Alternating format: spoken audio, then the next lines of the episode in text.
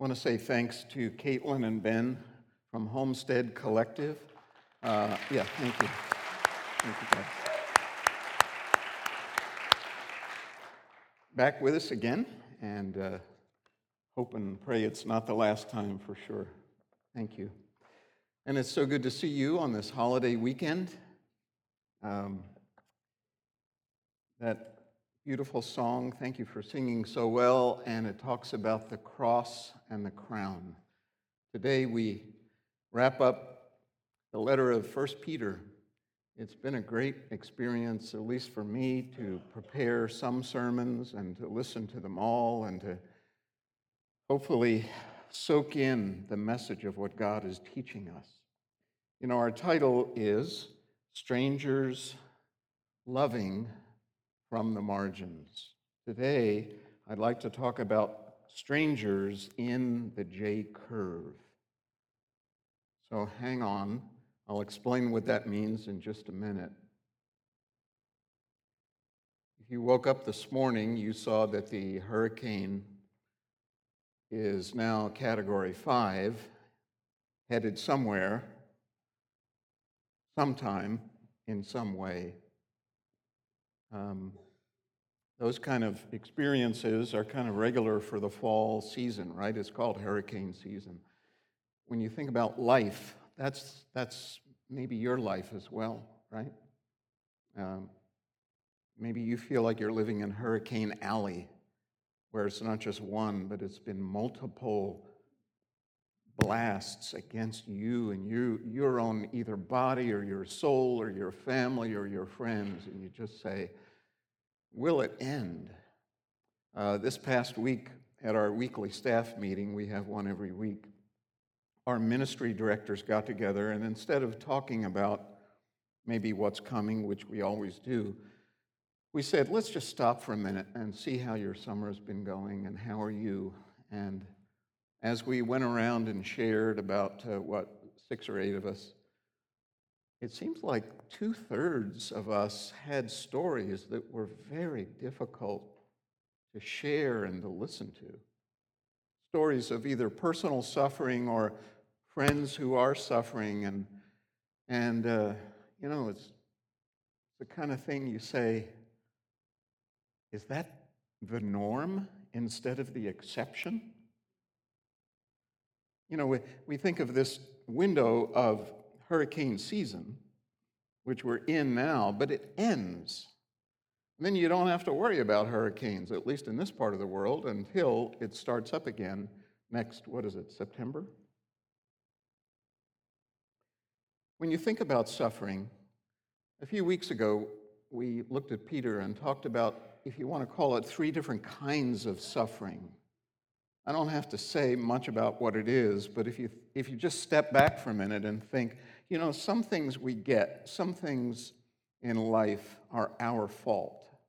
If I um, hit my finger with a hammer, uh, it's my silly fault for doing it, but it still hurts. Uh, if you um, um, don't study for an exam. I can say this now that college is here. Uh, welcome, or at least it's almost, school's back for almost everybody, and it will be soon. So if you don't study and you fail, well, that's your fault, not the teacher's. Or if you have poor job performance and get docked and pay or fired, you have no one to blame but yourself. So that's a certain level of suffering we bring on ourselves. And Peter tells us in the book Look, we all do that, but that's not really Christian suffering. Um, you need to own that and do your best to avoid that.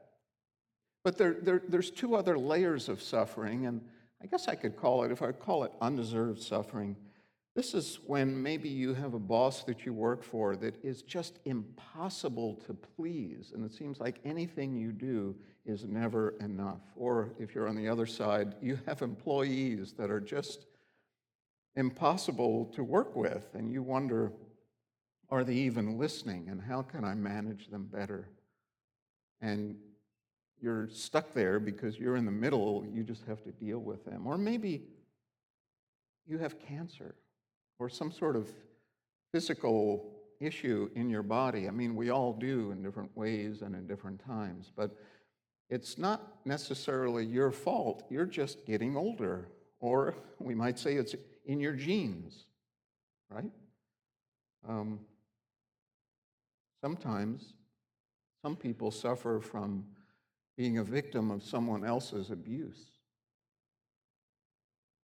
Or sometimes maybe the truck just slammed into you because your car was there at that time and there was nothing you could do to avoid the wreck. So let's, let's just call that living in a fallen world. We experience undeserved suffering that we don't, or we couldn't prevent, and for sure we wouldn't want. And then there's that third layer of suffering that Peter talks about that not too many of us have experienced, which, if I call it Christian suffering, I mean it's because you are a Christian. And that's the reason. That's what the Bible would call persecution. Um, we get it in mild ways. So maybe you're um, skipped over at an invitation to a party because they know that you're going to kind of be a spoiler because you're a Christian. Or maybe you're skipped over in a job promotion because that promotion requires that you cut corners or cook the books or wine and dine people that are against your values as a Christian. Or maybe you have, you have broken a relationship or someone else has, maybe a serious relationship because of your Christian standards. What I'm not talking about is what we hear about in other countries where people are forcibly punished, jailed, or beaten, or you know, in, a, in some other way physically attacked because of their Christian uh, testimony. But that's the world we live in. And I'm, I'm saying today, because Peter concludes his letter with this reminder that suffering is the norm. It's not something, and believe me, I, you'd think I'd learn this by now, but I still think the norm is manage, manageable life, not the constant turmoil. I don't know if I was raised that way, or it's probably society's message that if you have a headache, you take a painkiller, and if you have an itch, you scratch it with buying something to get rid of the angst in you. Do you, you, know what I mean? We're, we're all after that good, calm, peaceable life. And Peter comes in here at the end of his letter and says, You know what? Not yet. He doesn't say no, he says, Not yet. So today we're going to wrap this up at our, we call it our church family service. This is actually our last time uh, for this while having our, our children with us in this service. And uh, not that you're not welcome at any other service, but starting next month in the first Sunday in October, we're going to have classes for everyone. So um, let's, let's read the scripture here, and then I want to highlight something about what, what someone calls the J curve. So uh, follow me now in your copy of the scriptures or on the screen, the end of Peter's letter. He says, And the God of all grace, who called you to his eternal glory in Christ, after you have suffered a little while, will himself restore you and make you strong, firm, and steadfast. To him be the power forever and ever. Amen. With the help of Silas, whom I regard as a faithful brother, I have written to you briefly, encouraging you and testifying that this is the true grace of God. Stand fast in it. She who is in Babylon, chosen together with you, sends her greetings, and so does my son Mark. Greet one another with a kiss of love. Peace to all of you who are in Christ. the way he ends his letter. And so, what I want to do is remind us of the pattern that, that he shows us here. Uh, first of all, he says something about our gracious God. Our gracious God. Well, everything starts with God in our lives. He is called here the God of all grace. In other words, um, anything that we have from God, anything is a gift. You know, Joe was talking about this marvelous privilege of just being alive today. Think about it. No, think about it. You, did you hear that little static? Okay, all right. Don't worry about it. Um, think about this, though, not static. Think about your heart, Joe, 100,000 times a day, and you don't make it happen. So, where did that come from? Or when you're sleeping, your lungs breathe. You don't have to set a timer and say, wake up at 2.30 in the morning and remember to breathe a few times to keep going. You see, well, where did that come from? Who invented that? Well, you have either two choices. Either it just happened to happen, or God designed it that way. That's just one little way of saying the God who is a God in heaven beyond us is both creator and gracious giver of all things. He is the God of all grace. And it says that he calls you, which implies that you may be an image bearer of God and alienated, separated from God. So God has to call you back to himself. That's the beautiful picture of what the Bible calls redemption. He started it with Adam and Eve. Where are you?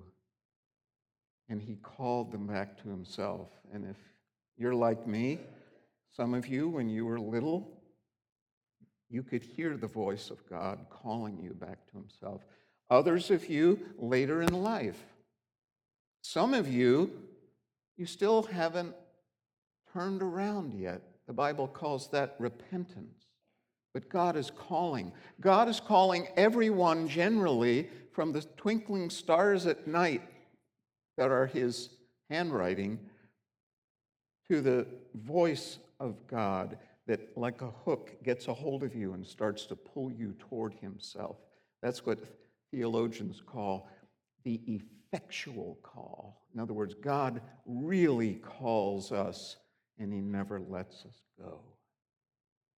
And once he does that, we get called to not just a moment, not just a day, but an eternal glory. That's what's waiting for us. That new creation where we have new bodies on a new earth with complete holiness and full joy forever and ever and ever. That's our hope. And once that happens, once God calls us Peter says, Paul says, we become in Christ. It's very simple to, to write it, two words, but how profound is this? In Christ. And he ends the letter, the last two words. He could have said, Peace to all of you who are at the church, or peace to all of you who are believers. But the shorthand way of saying a believer is somebody who is wrapped up inside of Christ, united to Him. Maybe like we might say, well, you know, I got a friend and he is into sports. You know, he wears the stuff, he talks this way, his whole life is watching, rewatching, going if he can. He's in sports. Or she's in music or something like that, right? Their whole life is wrapped up in it. Now, that's a thing, but it's not a person. And this is, this is Peter's way of saying this is who we are.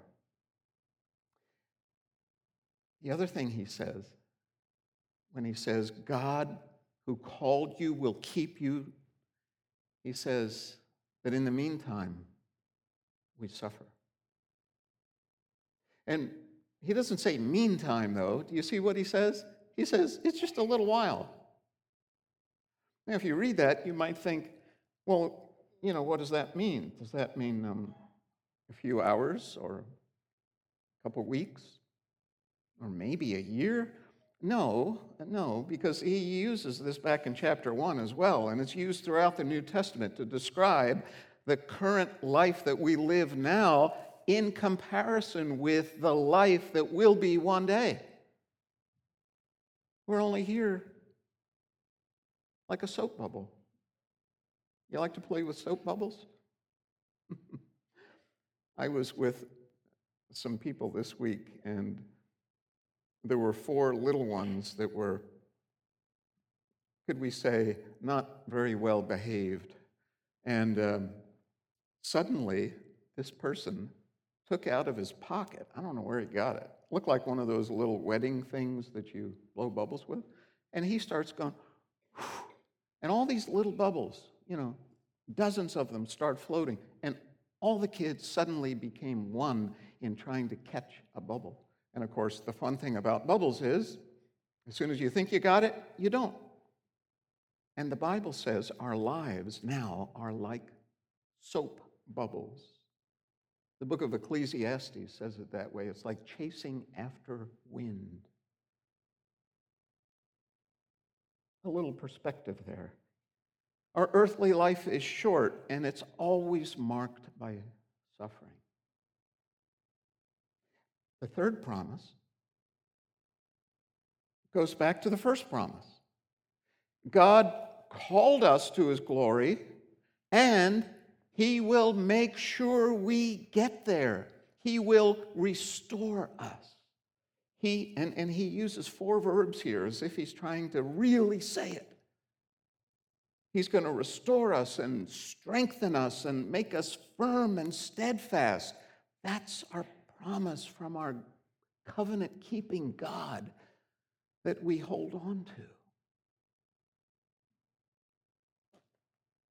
Revelation 21 says God's dwelling place is now among the people. This is in the new earth.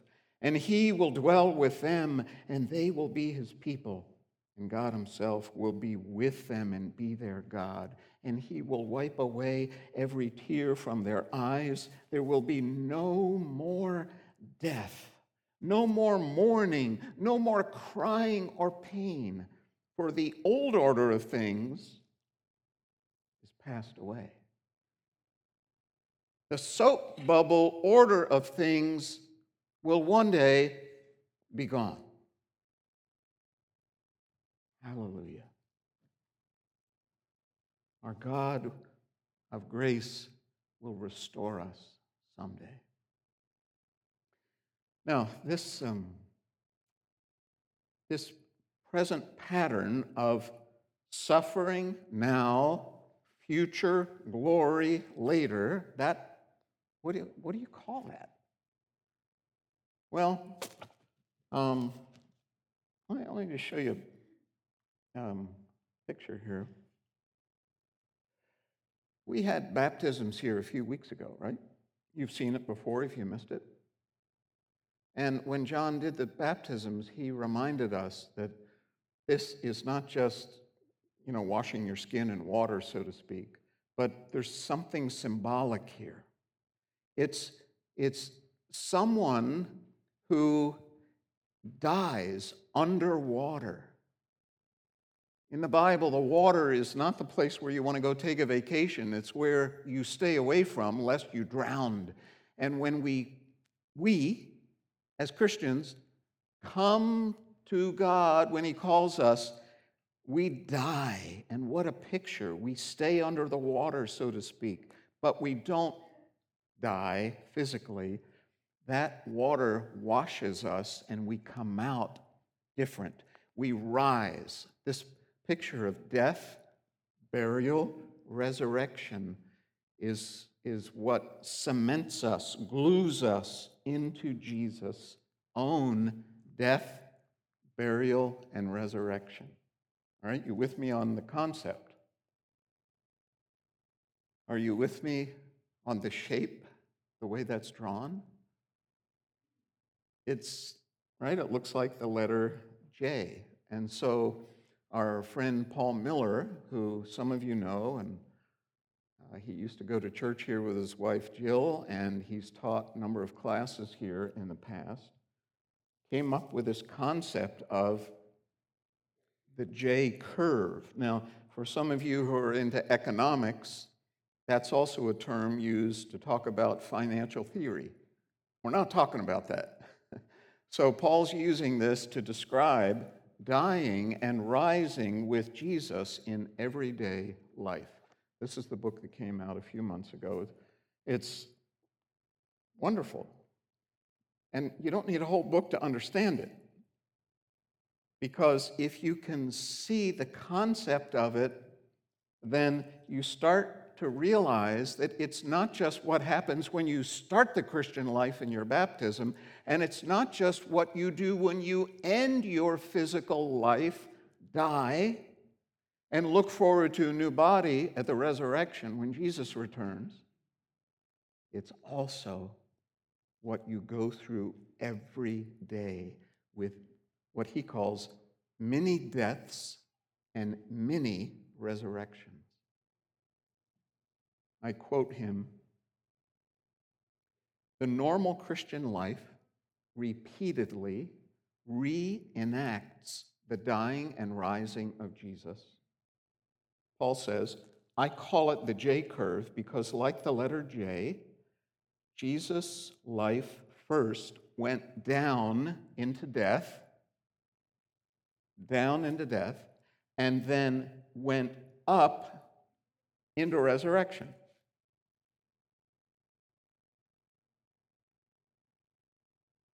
It's a great concept because we can all understand this, right? And, and I want you to see that it's not just Peter who, uh, here's another way to see it Jesus, us. Uh, take a look here at the scriptures that we've looked at a few weeks ago in chapter 2, where Peter, watch how he joins this. It is commendable if someone bears up under the pain of unjust suffering because they are conscious of God. But how is it to your credit if you receive a beating for doing wrong and endure it? But if you suffer for doing good, undeserved, and you endure it, this is commendable before God. To this you were called because Christ suffered for you, leaving you an example that you should follow in his steps. Or here's one other example, and there's others that I'm not talking about this morning in chapter 4 a few weeks ago. Dear friends, don't be surprised at the fiery ordeal that has come on you to test you as though something strange were happening to you, but rejoice inasmuch as you participate in the sufferings of Christ. There's something going on here. These are not random bad things that are happening just to you. And if only they would stop, you would be happy. You see what he says? No, you should be happy, you should be joyful because you are part of, you are in Christ, and the suffering of the Savior is now being experienced by you. His J curve was redeeming and atoning our J curve is participatory and it changes us. Think about that as we wrap it up. How does the J curve change? So, I don't know, let's say, kids, let's say that one of your friends borrows your bike. You ever? Share your bike. And let's say they use it and they give it back. And you notice that the back tire is kind of soft, and after one day, it's totally flat. So, what do you do? And what, how do you think about that? How do you think about your friend? How do you think about the flat tire? What's going on in your heart with God and your friend and your mom and dad? Can you see how what sounds like a random bad thing that happens is actually an opportunity when you go down the J to see what is God up to so that you can rise with him.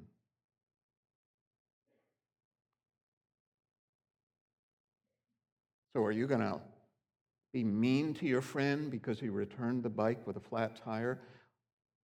Which would be kind of the normal thing to do, right? You need to fix it. What did you? Or are you going to stop? Are you going to die, as it were, to those wrong feelings, those sinful feelings, and say, God, how do you want me to treat my friend? Maybe I need to talk to my mom and dad about getting it fixed. It's a moment that will change you.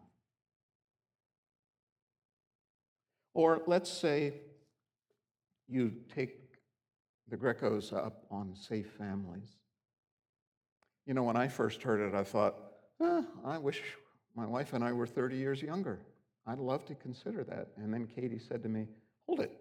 It's not just for young families, because there's all sorts of ways that people can support those young families that are actually on the front doing this kind of help to people. So when you were hearing that, what was, you know, were you thinking, my budget is full? Actually, I'm over budget, either in money or time or energy. I don't have energy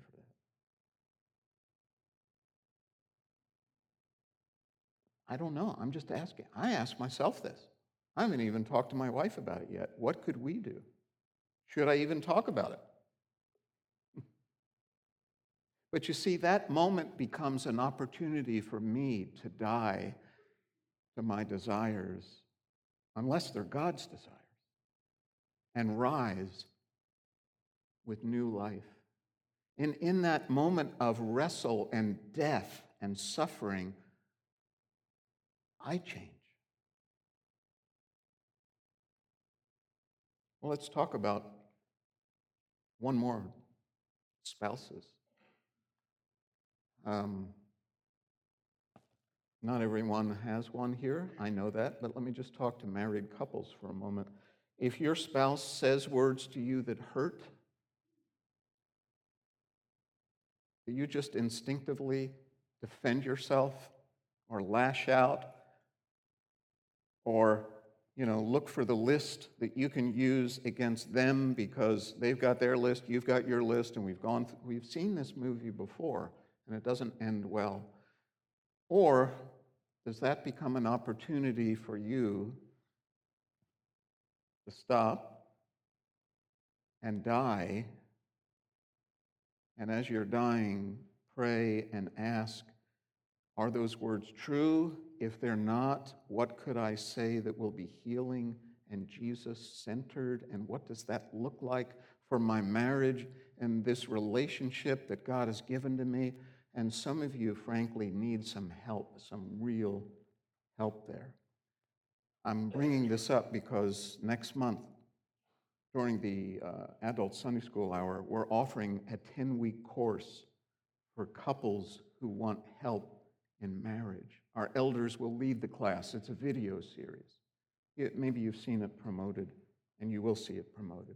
I really urge you to go to that class and learn what it means to die to yourself and live and find how God will meet you there. Now, do you see how I could, I could keep going? I have to stop. But do you see, I could start to take examples from each one of our lives because every minute of every day of the week, we're faced with that's not my will. Hmm. God, yours be done. Does that sound like someone else? Paul Miller says during the final 24 hours of Jesus' life, he washed feet, rebuked betrayers, sweated blood, forgave enemies, cared for his mother, and received death. That's how strangers love from the margins. We're not good at it, but we can be better at it because our Savior is there, the God of all grace who called us will restore us. And this is just a little while. Let's learn more and more of what it means to be strangers in the J curve. I'm going to ask our deacons to come now and serve us as we think about our Lord Jesus. And I will pray now. Lord, quiet our hearts and center our thoughts on the cross. In our Savior's name we pray. Amen.